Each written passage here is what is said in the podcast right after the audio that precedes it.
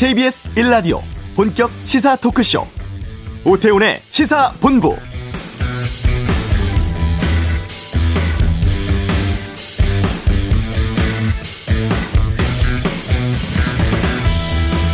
이주간의 특별 방역 기간 속에서 맞는 추석 연휴 첫날입니다.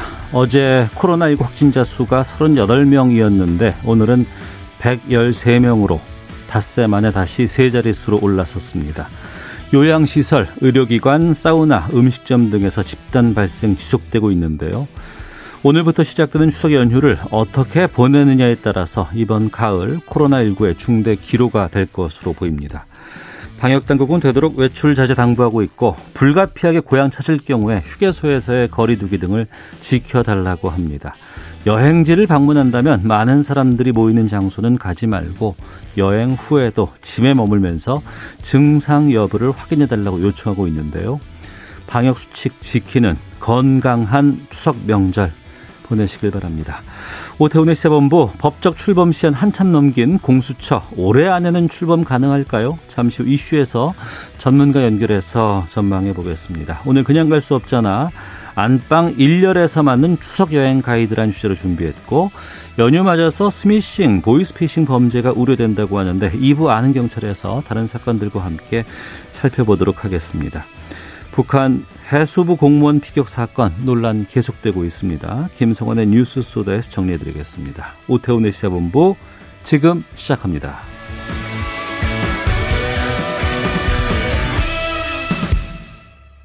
네. 지난 15일 고위 공직자 범죄 수사처가 출범돼야 했습니다만 아직도 어, 구체적으로 진행되지 않고 실체도 잘 보이지 않는 것 같습니다. 야당에서 공수처장 추천 위원 구성을 미루고 있는 사이에 여당 쪽에서는 공수처법 개정안 국회 법사위 소위에 상정한 상황입니다. 아, 출범 가능할지 관련해서 서강대학교 법학전문대학원 임지봉 교수 연결해서 좀 말씀 듣도록 하겠습니다. 안녕하십니까? 안녕하세요. 예, 추석 연휴인데도 이렇게 연결해 주셔서 고맙습니다. 출범 법적 시한이 지난 7월 15일이었습니다. 벌써 80일이 훌쩍 지났는데 지금 교수님께서는 현재 상황 어떻게 보고 계십니까? 예, 아주 답답한 상황이라고 생각합니다. 예, 공수처 어, 설치와 관련해서는 23년 동안 논의가 있었습니다. 예. 1996년에 부패 방지법의 한 내용으로 참여연대가 이제 고위공직자 비리수사처 설치를 입법 청원한 것을 시작으로 네. 그동안 네. 국회에서도 23년 동안 20여 회 가까운 그러한 법안 발의가 있었고요. 네. 그, 그것이 국회를 통과하지 못하고 있다가 음. 잘 아시는 대로 작년 12월 30일 날 전격적으로 네네. 네. 이 법이 국회를 통과를 했는데요. 네. 그래서 어, 이것을 1월 14일 날 대통령이 공포를 했고 음. 법 부칙에 보면은 공포 6개월 후부터 이제 효력을 발생한다라고 되어 있습니다. 그 음. 6개월 후가 7월 15일이었는데요. 네. 지금 법은 발효했는데 음. 공수처가 설치가 안 되고 있는 네. 이러한 어, 상황이 계속되고 있는 것입니다. 아, 법은 발효가 됐지만 아, 이게 구성이 안 되고 있는 거 아니에요? 그렇습니다. 공수처장을 뽑아야 예. 공수처장이 또 공수처 내 검사들 또 수사관들을 임명하는 공, 공수처 인사위원회 위원장이거든요. 어.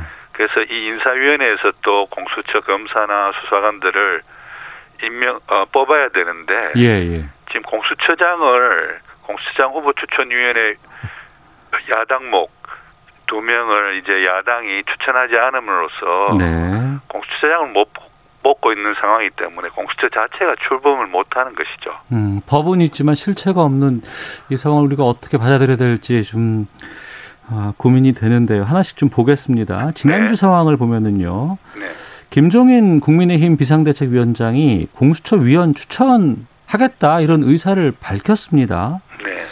근데 아직 추천되지는 않고 있고 또 바로 공교롭게 그날 더불어민주당이 공수처법 개정안을 법사위 소위에 상정을 했습니다. 이것 때문에 또 다른 줄다리기가 좀 시작됐다고 뭐 볼 수도 있을 것 같은데 어떤가요? 예, 뭐 저는 정치인이 아니니까 예, 예. 정치권의 줄다리기 이런 것은 뭐 저는 잘 모르겠습니다만 네. 사실은 이 문제가 줄다리기를 할 문제인가요? 어. 여야 간에요? 예. 법을 만들어 놨으면 음. 당연히 그 법에 따른 공수처를 설치해야 되는 것 아니겠습니까? 예, 예. 그런데 여러 가지 당리 당략이라든지 정치적인 이유로 음. 입법자인 국회 스스로가 만든 네. 이 법을 어, 발효했음에도 불구하고 공수처 출범을 못하게 하는 것은 일종의 음. 저는 국회의 직무유기로 인한 네.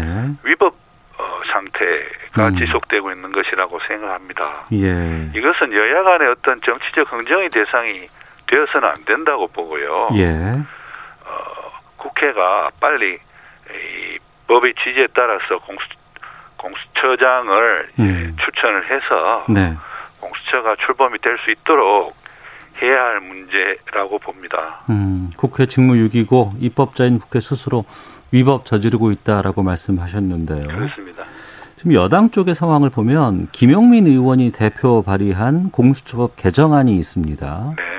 이 내용을 보면은 여야에 두 명씩 나눴던 위원 추천 권한 이게 지금 진행이 안 되고 있는데 네. 이것을 국회에서 추천하는 4인으로 수정을 했고 네. 또 공수처 검사 자격에 있어서는 기존의 10년 이상 변호사 이 자격을 5년 이상으로 바꾸면서 7년 임기에 연임 제한을 없앴습니다. 이 개정안은 어떻게 보고 계신지 좀 의견 여쭙겠습니다. 네, 방금 말씀하신 대로 김영민 의원 공수법 공수처법 개정안은 크게 두 가지가 골자인데요. 네. 이제 공수처장 후보 추천위원회 음. 위원이 일곱 명입니다. 네. 일곱 명 중에 야당 교섭단체를 갖춘 야당이니까 국민의힘밖에 없는 거죠. 예. 여기서 두 명을 추천해야 되는데 안 하고 있어서 지금 공수처가 출범을 못 하고 있는 것이잖아요. 네, 네. 그러니까 여야 추천 몫인 각각 2인씩 4인을 음.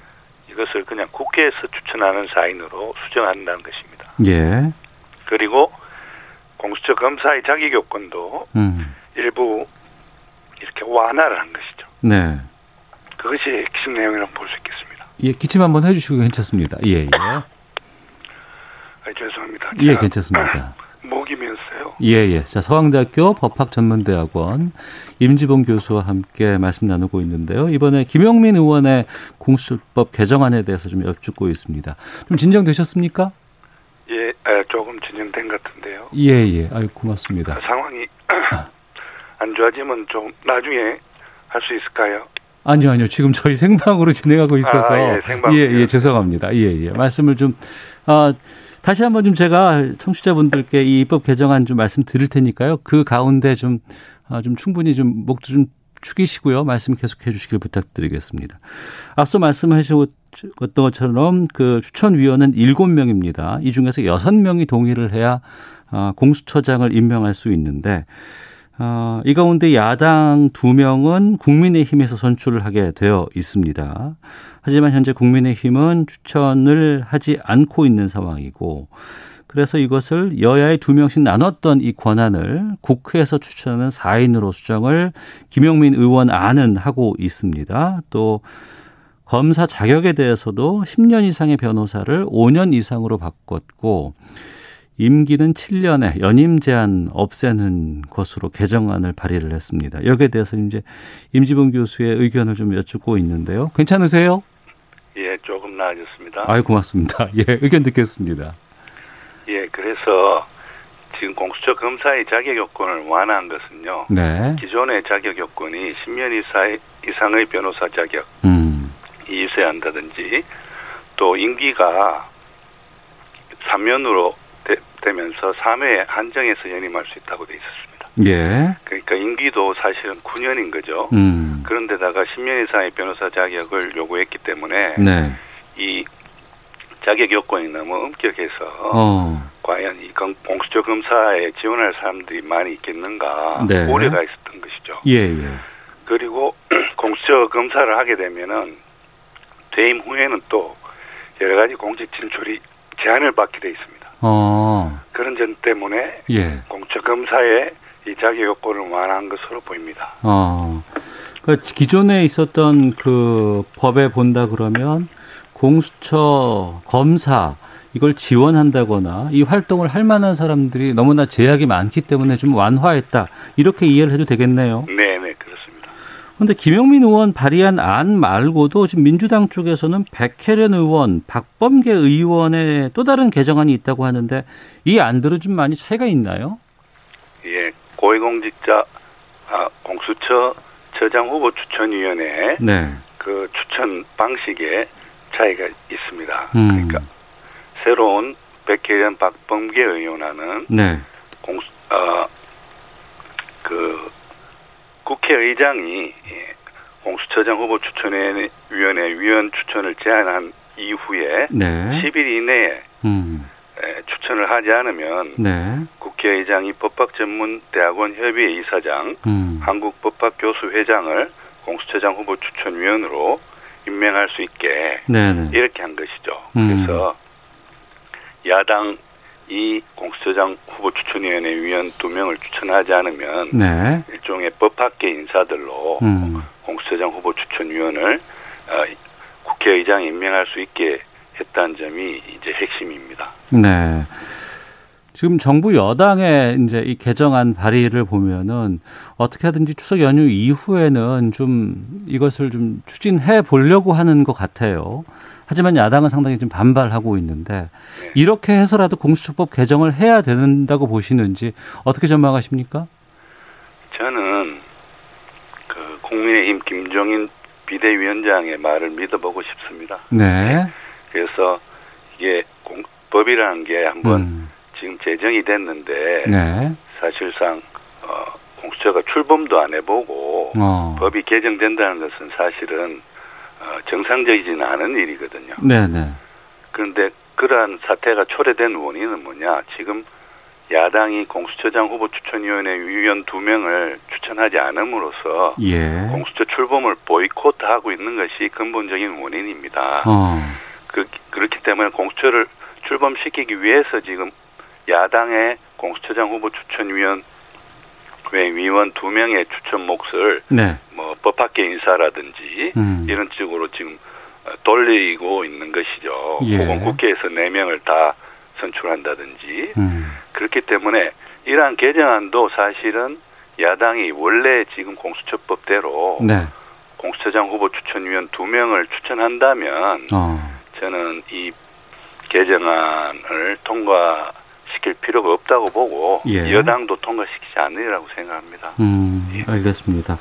어, 보이콧하지 말고, 그러니까 법대로 그냥 야당에서 추천위원 두 명을 어, 추천을 해라 이런 입장이신 것 같은데요. 그렇습니다. 또 김종인 위원장도 어, 추천 의사가 있다라고 밝히긴 했습니다만 또 일부 야당 의원들 저희가 좀 연결해서 얘기를 들어보면 지금 헌법재판소에 이제 헌법소원 지금 제출을 했다고 하거든요. 어, 위법성이 있기 때문에 공수처 출범에 대해서 이 결과 나올 때까지는 우리는 추천하기가 쉽지 않다라고 주장하시는 의원들이 꽤 계세요.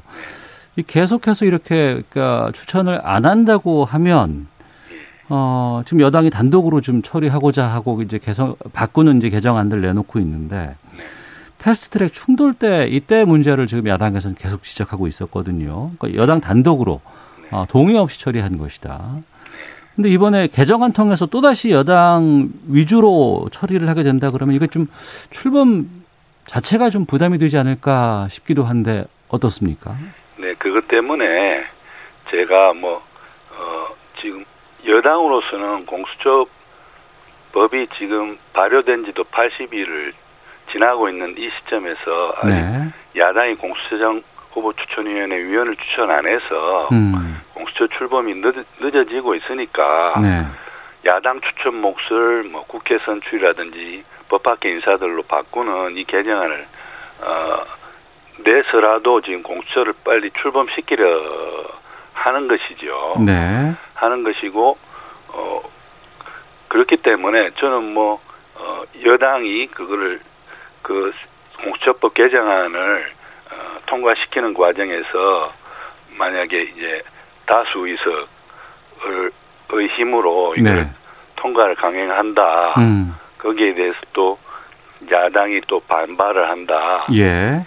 이런 상황이 초래되는 것보다 음. 아까 말씀대로 말씀드린 대로 네. 지금 김종인 비대위원장도 야당 추천 목세 위원을 추천하겠다고 이야기한 이상 음. 지금 빨리 야당이 위원 추천 몫을 어, 추천하는 것 해서 네. 그러한 불필요한 소모적인 정쟁을 막는 음. 것이 바람직하다고 생각합니다. 그렇죠. 알겠습니다. 이 법을 만드는데 앞서서 어, 임지봉 교수께서 23년 걸렸다라고 말씀하셨어요. 또 법적 시한은 이미 지금 80여일이 지난 상황입니다. 이런 가운데 지금 뭐 법원 행정처라든가 여러 곳에서 지금 이 공수 출범 특히 이제 뭐 개정안들에 대해서 반대 의견 내기도 하고 일부 언론에서는 김명수 현 대법원장까지 공수처에 대해서 개정안에 대해서 반대하고 있다. 이런 취지의 보도를 하기도 했습니다. 법조계 이런 움직임들 또 법원 행정처 여기는 어떻게 보고 계십니까? 예, 그거는 일부 언론이 네. 지금 뭐 너무 이것을 공수처 출범과 관련해서 어, 지금 여야뿐만 아니- 아니라 지금 대법원까지 네. 어떤 공수처와 관련해서 이견을 가진 것처럼 네. 너무 어, 과도한 보도를 하고 있는 것이라고 생각합니다. 음. 이번에 대법원 법원 행정처가요. 네. 이 공수처법 개정안 김용민 의원 개정안에 대해서 이제 의견을 낸 것은 맞습니다. 네. 그런데 보통 대법원은 이 대법원과 관련된 혹은 법원과 관련된 법안이 아니면 예. 의견을 내지 않습니다. 어. 근데 이번에 왜 냈느냐면 예. 국민의힘 소속 국회의원인 윤한홍 의원이 예. 대법원에 김용민 의원 공수처법 개정안에 대해서 공식적으로 의견 요청을 한 것입니다. 어. 그래서 의견을 낸 것이었고요. 예. 의견을 낸 데서 일부 언론의 해석처럼 음. 대법원이 이 김용민 의원안이 위헌이다라고 어, 공식적으로 지적한 부분은 없습니다. 네. 하나 우려를 표한 부분은 있습니다. 어. 그것이 무엇이냐면요. 예. 현재 공수처법에 보면 공수처 검사는 25명 이내, 공수처 수사관은 40명 이내로 하고 있습니다. 예.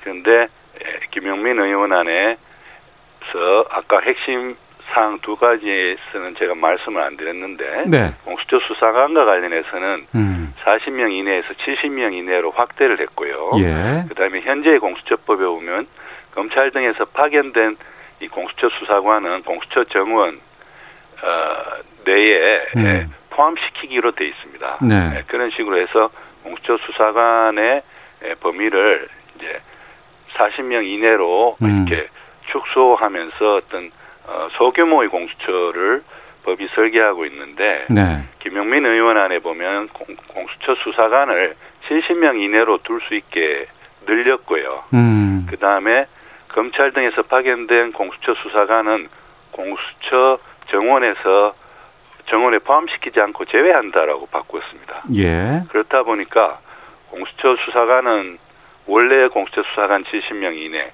그 다음에 검찰 등에서 파견된 수사관은 뭐 한정 없이 음. 공수처 수사관으로 파견받을 수 있게 하는 것은 네. 너무 공수처 인원과 관련해서 어. 공수처 조직이 비대해질 수 있는 우려가 있을 수 있다라는 예, 예. 그러한 점은 어, 지적한 것이 있습니다만 어. 공수처법 자체가 위헌이라든지 예. 이런 식으로 지적한 부분은 없는데 어.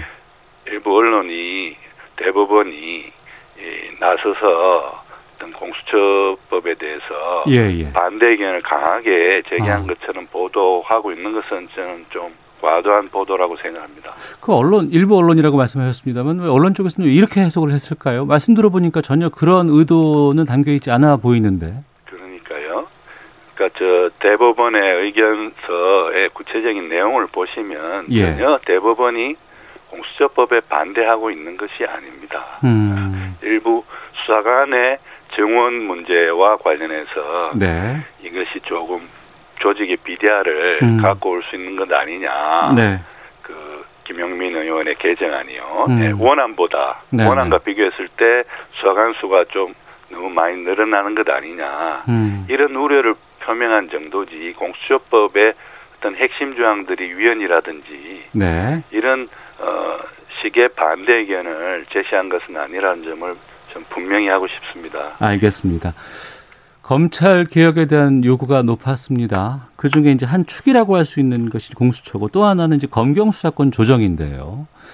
이 시행령이 애초에는 그 나왔습니다만 그 경찰 쪽에서 시행령 이게 좀 잘못돼 있는 것 같다라고 문제 제기를 했고 원 안하에서 좀 수정된 안이 이번에 국무토, 국무회의를 통과했습니다.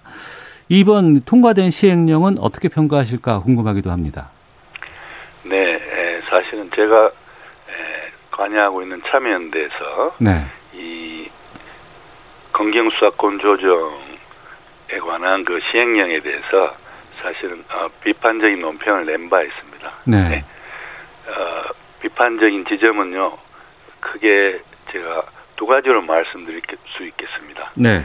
이제 검경수사권 조정 오랜 검경수사권 조정 논의를 통해서 이제 법이 그 내용을 이제 법에 담았죠. 예. 그것이 검찰청법하고 형사소송법입니다. 음. 그러니까 결국은 경찰에게 일차적인 수사 종결권을 주는 겁니다. 네. 어, 그리고 그런데 갑자기 음. 모든 범죄에 대해서 경찰이 수사를 하게 하는 것은 너무 갑작스러울 수 있고요. 네. 또 경찰의 어떤 어떤 특정 범죄에 대한 수사 역량 이런 것도 좀 제고하고 나서 그렇게 해줄 필요가 있기 때문에 네. 검찰에게도 일부 여섯 가지 범죄에 대해서 직접 수사권을 남겨놓는다라고 예, 예. 법이 규정하고 있었는데요. 시행령을 만들면서 이 여섯 가지 범죄 를 확대 해석을 해가지고 어. 사실은 검찰의 직접 수사권의 범위를 네. 시행령이 모법에 어긋나게 더 넓혀놔 버렸단 말이죠. 예. 예를 들어서 여섯 가지 직접 수사권 대상인 범죄로 법에서는 이제 경제 범죄를 규정하고 있는데요. 네. 예. 마약 범죄가 경제 범죄에 속한다고 하면서 시행령에서는 마약 범죄에 대해서도 검찰이 직접 수사를 할 수 있다고 규정한다든가 예. 아니면 대형 참사 범죄와 관련해서 사이버 범죄를 음. 대형 참사 범죄에 해당할 수 있다고 하면서 여전히 검찰이 예, 직접 수사권을 행사할 수 있다든가 있게 했다든가 네네. 이러한 부분은 시행령이 사실은 어, 모법의 범위를 벗어나서 음. 검찰의 직접 수사권의 범위를 넓혀놓은 거죠. 예. 그래서 문제고요. 또 지금 수사권이 경찰에게 어, 일차적으로 종결권이 간 이상 음. 이 검경 수사권 조정과 관련한 시행령에 을 만드는 주무 관서는 네. 경찰이 소속된 행정자치부도 같이 들어가야 된다고 저는 생각합니다. 예. 근데 이게 법무부가 단독 어, 음. 주관 부처로 돼 가지고 지금 어 시행 시행령과 또 앞으로 법무부령도 만들고 그럴 거 아니 겠습니까? 예. 그런 식으로 가게 되면 되면서 너무 어 필요 이상으로 경찰보다는 검찰의 어떤 이해관계나 입김이 음. 앞으로 어, 이 시행령에 너무 어, 과도하게 당길 수 있다. 예, 예. 이런 우려를 제기한 바 있었는데요. 네. 그런 것들이 별로 고쳐지지 않고 어. 지금 입법 예고 기간을 거쳐서 지금 시행령으로 일단은 공포가 된 것 같습니다. 예. 차후에라도 어. 저는 이러한 부분들은 좀 문제점을 어, 시정해 나갈 필요가 있다고 생각합니다. 알겠습니다. 자, 오늘 말씀 여기까지 듣도록 하겠습니다. 아, 중간중간에 좀, 그, 상황이 좋지 않았는데도 끝까지 응해주셔서 고맙습니다. 오늘 말씀 잘 들었습니다. 예. 네, 지금까지 서강대 법학전문대학원 임지봉 교수와 함께 말씀 나눴습니다. 이 시각 교통정보 확인하고 헤드라인 뉴스 듣고 오겠습니다. 교통정보센터 김은아 리포터입니다. 네, 올해 추석 연휴 기간 고속도로 흐름은 평소와 전혀 다릅니다. 코로나19로 이동을 자제하는 분들이 많은 것 같은데요. 전체적인 교통량 자체가 적어서 귀성길인데도 주말 정도의 정체를 보입니다. 경부고속도로 부산 쪽 정체는 42km고요. 충청권을 지나기가 어렵습니다. 천안휴게소에서 남이분기점 부근 26km 구간과 회덕분기점에서 비룡분기점 사이 9km 정체가 이어지고 있습니다. 논산 천안 고속도로 논산 방향은 남천안 나들목에서 정안 휴게소까지 25km 정체가 깁니다. 호남 고속도로 지선 논산 쪽 북대전 부근에서 유성 부근까지 막히고요. 서대전 분기점 부근 1차로에서는 고장난 차를 처리하고 있어 조심하셔야겠습니다. 남해 고속도로는 순천 쪽인데요. 동창원에서 북창원 사이와 사천 부근에서 축동 부근까지 밀리고 있습니다. 영동고속도로 강릉 방향은 모두 32km 구간에서 정체고요. 특히 덕평에서 여주휴게소 부근 17km 구간 정체가 두드러집니다. 광주 원주고속도로 원주 방향은 초월에서 곤지암 3터널까지 막히고 있습니다. 청주 영덕 고속도로는 영덕 쪽이고요. 청주 분기점 부근에서 피반령 터널 부근까지 13km 구간 밀리고 있습니다. 정체는 저녁 7시 8시 내외로 풀릴 것으로 예상됩니다. KBS 교통정보센터였습니다. 헤드라인 뉴스입니다. 어제 국내 코로나19 신규 확진자가 113명으로 닷새 만에 다시 세 자릿수로 올라섰습니다. 서울 도봉구의 다나병원에서 입원 환자 28명이 추가 확진되는 등 집단 감염이 이어지고 있습니다. 방역당국은 귀성을 자제한 시민들에게 감사하다며 이번 추석 연휴가 재확산의 계기가 되지 않도록 방역에 총력을 기울이겠다고 밝혔습니다. 문재인 대통령은 추석을 맞아 예년만 못해도 내일은 오늘보다 나으리라는 마음으로 행복한 추석을 보내길 바란다는 메시지를 전했습니다. 코로나19로 피해를 입은 소상공인과 특수형태 근로자, 프리랜서 등 744만 명에게 지원금 3조 3천억 원이 지급됐습니다. 지원금 대상이지만 신청을 하지 않아 지원금이 지급되지 않은 사람이 60만 명에 달했습니다.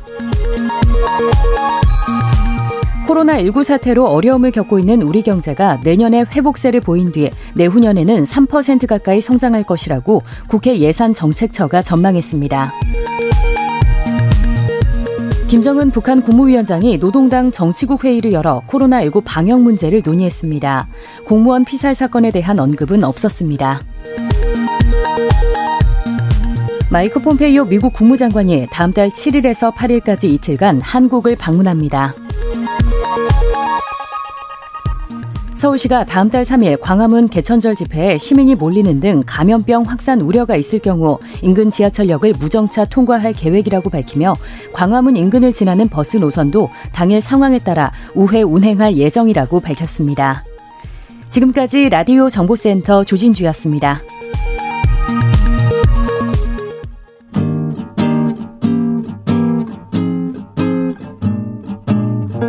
KBS 1라디오 오태훈의 시사본부 여러분의 참여로 더욱 풍성해집니다. 방송에 참여하고 싶으신 분은 문자 9730번으로 의견 보내주세요. 짧은 문자는 50원, 긴 문자는 100원의 정보 이용료가 붙습니다. 애플리케이션 콩과 마이케이는 무료고요. 시사본부는 팟캐스트와 콩, KBS 홈페이지를 통해 언제나 다시 들으실 수 있습니다. 많은 참여 부탁드려요. 네, 지나칠 수 없는 이슈를 다뤄보는 시간입니다. 그냥 갈 수 없잖아. 추석 특집으로 오늘 주제는 안방 1열에서 맞는 추석 연휴 가이드 이렇게 정리를 해봤습니다. 이종근 시사평론가와 함께합니다. 어서 오세요. 네, 안녕하십니까. 예. 그 여느 때와는 다른 추석의 풍경입니다. 그렇죠. 예. 어디 멀리 가기도 힘들고 그렇죠. 많은 사람들이 모일 수도 없습니다. 예, 예. 그럼 가장 편하고 가장 돈 안 들고 가장 좋은 건 이제 집에서 이제 집콕하면서 네. 그래도 추석이니까 뭐 TV 방송국이 좀 뭔가 역할을 좀 해주지 않을까. 기대하시는 분들이 좀 계실 네, 것 네, 같은데 네. 과거에는 똑같았잖아요 연휴 때 이 TV 편성이 그렇죠. 서커스, 네네네 그 마술, 어. 그 다음에 외국인 장기자랑 외국인 장기자랑 좀 예, 예. 어눌하게 뭐 예, 이야기하는 그 다음에 성령 영화, 아예 그렇죠 씨름. 예 근데 지금 꼽아들인 꼽아들인 것들이 사실 지금은 거의 사라졌어요. 어. 외국인 분들은 이제는 한국인이 다 돼서 아, 그렇죠. 그러니까 예. 어눌하게 무슨 얘기를 한 게 아니라 아니, 완전히 방송 진행도 하고 뭐 참여도 장기 자랑이 하는데요. 아니라 뭐. 진짜 예. 뭐 한국인들처럼 하는 프로그램 많고 음. 뭐 씨름이 좀 인기가 떨어져서 네. 뭐 그렇고 근데 서커스 마술 서커스도 사실 이제 태양의 서커스라는 완전 퍼포먼스가 돼서 네네. 거기까지 딱 가니까 서커스 자체에 대한 매력이 좀 사- 음. 사라진 거고 예. 마술은 워낙에 이제 마술에 대한 뭐 이게 공개가 되니까 음. 뭐 흥미가 사라지고 해서 저만 해도 이제 예. 조간 신문 뭐 이렇게 그 첫날에 편성표 음. 그 벽에 붙이고. 어 예전에 그렸어요. 그 두꺼웠어요. 그렇죠, 맞아요. 그렇죠. 예, 그 예, 빨간 예. 줄로 어, 어, 이날은 이거 봐야지 이거 봐야지 했던 게 엊그제 같은데 예, 예. 지금 많이 풍경이 바뀌었습니다. 그리고 이제 그 연휴 때 편성되는 영화 네, 이것만 그렇죠. 주로 예. 집중적으로 살펴보면서 어 KBS를 봐야 될지 MBC를 봐야 될지 이 고민하고 있었어요. 그리고 싸워요. 이 영화 이 영화 보겠다 이 영화 예, 보겠다 부부 어. 사이에 막 싸우고 뭐 음. 그랬죠. 예. 근데 이제 올해는 이 추석에 TV 편성이 좀 톡톡하게 뭔가 좀 역할을 해야 될 것 같은데 네네. 네.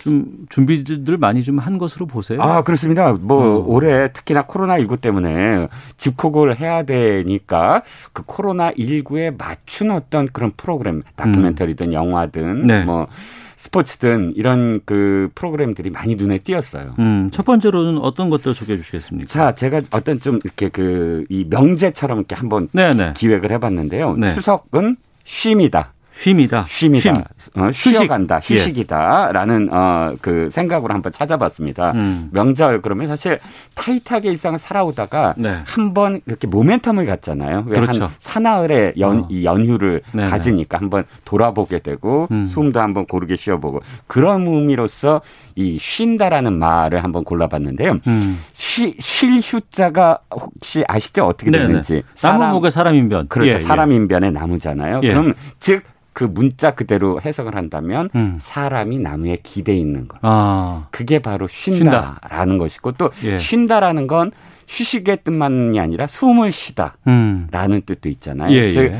나무가 또 우리들에게 숨을 제공하는 음, 그런 그렇죠. 역할도 하지 않습니까? 예, 예. 그래서 나무라는 거에 초점을 맞춰서 사실 KBS가 음. 아, 지금 때가 되면 특집으로 하는 나무야 나무야라는 어, 다큐멘터리가 있습니다. 네. 이 올해로 어, 일곱 번째인데요. 음. 올해 특 추석 특집 나무야 나무야는 좀 특별해요. 어. 제주도로 갔습니다. 제주도. 이게 원래 나레이터가 있어요. 예. 나레이션을 그 이번에는 이선희 가수 이선희 씨와 가수 아이유 씨가 예. 각각 10월 2일, 10월 3일 오후 40분에 음. 각각 방송을 하는데 9시 40분. 그렇죠. 예. 그렇습니다. 9시 40분. 자, 이선희 씨는 비자나무 숲에 갔어요. 제주도. 아. 비자나무 숲에 예. 세계 최대의 비자나무 단일 수종 숲이에요, 거기가. 어. 그만큼 많고요. 예. 약 수령이 800년 가까이 됩니다. 어. 그러니까 그리고 비자나무가 그렇게 크게 안 자라는데 네네. 여기는 16m예요. 음. 그러니까 어마어마한 비자나무 숲에서 이 숲을 소개하고 또 숲에 관련된 분들과 만나고 비자나무 숲이 어떤 숲인가 고민하지 않아도 숲 그 자체가 주는 그런 어떤 힐링 네. 이런 것들을 전해 주실 것 같고요. 네. 아이유 씨는 그 다음 날 프로그램입니다. 음. 곶자왈을 갔어요. 예. 청수 곶자왈. 곶자왈은 예. 이제 제주도 고유어인데 예. 곶은 숲을 뜻하고 자왈은 덤, 덤불을 뜻합니다. 네, 숲 덤불이라는 뜻이죠. 그렇죠. 그러니까 덤불 숲. 어, 그렇죠. 네. 곶자왈은 어떤 거냐면 어, 화산이 이루어져서 다시 이제 그 용암이 분출되고 음. 난 다음에 요철이 생기잖아요. 예. 분화구처럼 요철이 생긴 부분에서 이 정말 원시림 같은 저도 음. 한번 가봤습니다만 이게 거의 뭐 고대 여행을 하는 것 같은 이제 우리가 보통 평지에서 보지 못하는 그런 어, 기이한 숲의 풍경을 볼 수가 있어요. 네. 청수 근데 이날 또 볼 수 있는 게 천년 된 팽나무가 있습니다. 팽나무가 천년 됐다고? 네. 어. 제주도에서 당산목 으로 예, 예. 당산나무로 지금 여기고 있는 신령 어. 신성시대는 나무인데 이 팽나무를 그냥 보고만 있는 것만으로도 어. 천년의 어떤 울림 이런 예. 것들을 전해 주실 전해 줄 수 있을 것 같아요. 그래서 어. 정말 저는 개인적으로 진짜 다 찾아보고 강추를 음. 하는 프로그램입니다. 네, 추석 특집 힐링 다큐 나무야 나무야 네. 소개해 주셨고요. 어, 아무래도 좀 쉰다는 거는 좀 편하게 예. 어, 생각 없이 봐도 좋다 이런 예. 뜻인 것 같고 좀 생각할 수 있는 프로도 있습니까? 아, 네, 그렇습니다. 추석 그러면 가족, 가족의 의미를 되새겨보는 그런 명절이라고 저는 생각을 하거든요. 네. 자, 그런 의미로서, 어, 이번 추석이 그야말로 온 가족이 온전하게 모이지 못하는 추석이잖아요. 음. 더욱 가족의 의미를 생각하게 하는 그런, 어, 명절이 될 텐데. 네. 그런 의미에서 EBS가 10월 1일 오후 2시 55분에 하는 어느 평범한 가족을 제가 권합니다. 이, 이 기획은 다큐멘터리인데요. 네. 즉, 입양 가정, 위탁 가정 등 낳은 가족이 아니라 아. 맺어진 가족들의 이야기, 그들의 특별하지만 특별하지 않은 예. 그런 그 평범한 일상을 보면서 아마도 저는 이걸 본 많은 분들이 바로 옆방에 있는 아빠 엄마를 어. 다시 찾을 것 같다. 그냥 말은 안 붙이고 예. 아빠 엄마 하고 얼굴을 들여다볼 것 같다. 애들이 봐야 되겠네요. 그러게요. 어, 아마도 근데 애들이라면 이제 취약 아동이라면 네, 네. 아마 함께 보, 고 음. 꼭 어, 끌어안아 주시면 좋을 것 같고요. 네. 영화도 사실 좀 생각해 볼 만한 영화가 제가 두 개 갖고 왔어요. 네, 예. 코코 어, 잘 아시다시피 어, 굉장히 유명한 애니메이션이죠. 예. MBC가 10월 2일 오후 8시 10분에 하는데 음. 저는 코코 보고 참 재밌었어요. 멕시코와 우리가 굉장히 닮았구나. 즉 제사를 지낸다는 거. 그렇죠. 예, 예, 어, 예. 돌아가신 분들에 아, 대해서 예, 예, 생각한다는 것이 우리랑 굉장히 비슷. 예, 저도 깜짝 놀랐어요. 그렇죠. 어. 사후 세계에 같이 여행하는 것도 좋고 아마 보시고 난 다음엔 Remember Me라는 주제곡이 계속 찬상에 나오면서 어. 돌아가신 할아버지와 할머니 얼굴을 떠올리시게 될 것. 거다. 저희 시사본부 일부 끝날 때 나오는 곡이 이 코코의 주제곡. 어, 리멤버입니까? 아, 다른 곡이에요. 아, 네. 예, 예. 죄송합니다. 그, 그 노래밖에 몰라서. 자, 또 다른 영화 82년생 공지영도 추천합니다. 예. SBS 10월 3일 오후 8시 30분에 하는데 음. 아, 여자로 산다는 것, 이 땅에서 엄마로 산다는 것, 뭐, 예, 아내로 산다는 것, 거기에 그것에 대한 하나의 어떤 그런 울림 다시 음. 한번 반추하게 만드는 영화인데 네. 이 영화 자체도 사실 굉장히 공박을 하는 그런 이 상황이었어요. 이 음. 영화 또는 이 소설을 아, 봤다는 이유만으로 막 공격당하는 그런 젠더 갈등이 굉장히 심했던 상황에서 네. SBS가 정면으로 음. 그래 한번 진짜 봐라 하는 그런 심정으로 아마 기획을 하지 않았을까요? 알겠습니다. 네. EBS하고 MBC하고 SBS 편성을 얘기해 주셨더니 밖에서 제작진이 KBS는 명당, 엑시트, 벌새 등 영화가 방송됩니다. 아, 라고 네, 또 네. 알려주셨는데요. 네. 친절하시네요. 예. 자, 좀 신나는 기획도 좀 소개해 주시죠. 아, 네. KBS 말씀을 드리려고 사실 준비하고 있었는데요. 추석 그러면 사실 신나야 되잖아요. 흥이 예. 있어야 되잖아요. KBS 정말 화제를 지금 몰고 왔습니다. 2TV 오늘이죠. 음. 한가위 대기획 얘기인데요. 대한민국 again 나훈아, 즉 나훈아 가수 나훈아 씨가 아마 방송이 기획한 콘서트는 제가 알기엔 15년 만으로 알고 있어요. 네. 그 정말 세상에서 단 한 번뿐인 공연이다라고 지금 어 카피가 있는데 음. 이거 다시 보기 안 된다. 네. 재방송도 안 할 거다. 예, 딱 한 예. 번뿐이다라는 어. KBS가 기획을 했습니다. 네. 3일 날 behind 스토리도 해요. 음. 어, 그러니까 3일도 아마 어, 보시면 좋을 것 같고 어, 나훈아 씨가 이렇게 얘기했답니다. 코로나19 때문에 내가 이번에 공연을 하지 않으면 두고두고 후회할 것 같다. 어. 즉 코로나19로 고통받는 분들과 예. 이 콘서트로 함께 하겠다. 그런 음. 의미에서 untact로 천명의 어, 그, 이번에 당첨된 분들과 함께 호흡하는 네네. 네. 언택트 공연의 또 다른 어떤 그 기획이 되지 않을까 싶습니다. 음, 그리고요. 싸이 흠뻑쇼도 권해드리고 싶습니다. 아마 어. 나훈아의 고향역을 들으시면서 가슴이 벌렁거리지 않으시는 분들은 싸이 흠뻑쇼를 권하고 싶은데요. 음. SBS 어, 오늘 밤 12시 10분입니다. 아, 여름마다 하는 어, 이 공연인데 이 네. 공연 2017년부터 19년까지 했던 공연들을 다 묶은 건데요. 음. 워낙에 이번에 그 방송국에서 현장감을 살리는 그런 그 기획을 했대요. 그러니까 네. 이게 물 폭탄을 막 이게 뿌리거든요. 물을 어. 맞 관객들이 맞으면서 즐거워하는 예, 예. 그런 공연인데 오디오 상황을 아마 이렇게 그 들으시면서 보시면 굉장히 즐거우실 겁니다. 어. 막 신나는데 그때가 참 그리울 것 같아요. 이 코로나 상황에서 이렇게 사람들이 막 흥에 겨워서 춤추고 막 이런 거 보고 보고 있으면. 저그 흠뻑쇼 갔었는데 그 물을 하도 맞아서 예. 이 핸드폰을 그냥 고장낸. 아 그래요. 그 예. 정도로 물이 많아. 이거 원래 비닐팩에 넣었어 넣어야 어. 되는데 못 넣습니다. 알겠습니다. 예.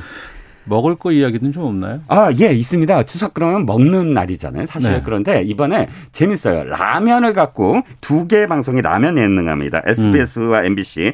MBC는 볼빨간 라면 연구소라고 해서 독특한 라면 레시피를 가진 사람들을 찾아가는 프로그램인데 예. 이것 여기에 아, 사실 합격하면 음. 라면 연구비를 지원한대요. 네. 또 이제 SBS는 대국민 공유 레시피 역시 어, 라면과 관련돼서 동네 분식집 어, 사장들을 위한 그런 레시피를 개발해 주는 어떤 프로그램인데요. 음. 우리나라 라면 개수가 몇 개인지 아세요? 그거 어떻게 세요, 그거를? 401개랍니다. 아, 그래요? 그렇게 예, 많아요? 올해 아마 더 많아졌겠지만 1월 음. 달그 집계인데요. 그만큼 우리나라는 라면이 굉장히 개발이 많이 되는데 음. 거기에 맞춰서 아마도 새로운 어떤 라면들을 이렇게 그 보여주는 그런 어, 예능이 되지 않을까 싶습니다. 알겠습니다. 그냥 갈 수 없잖아. 이종근 평론가와 함께했습니다. 고맙습니다. 감사합니다. 잠시 후 2부 아는 경찰로 들어오겠습니다.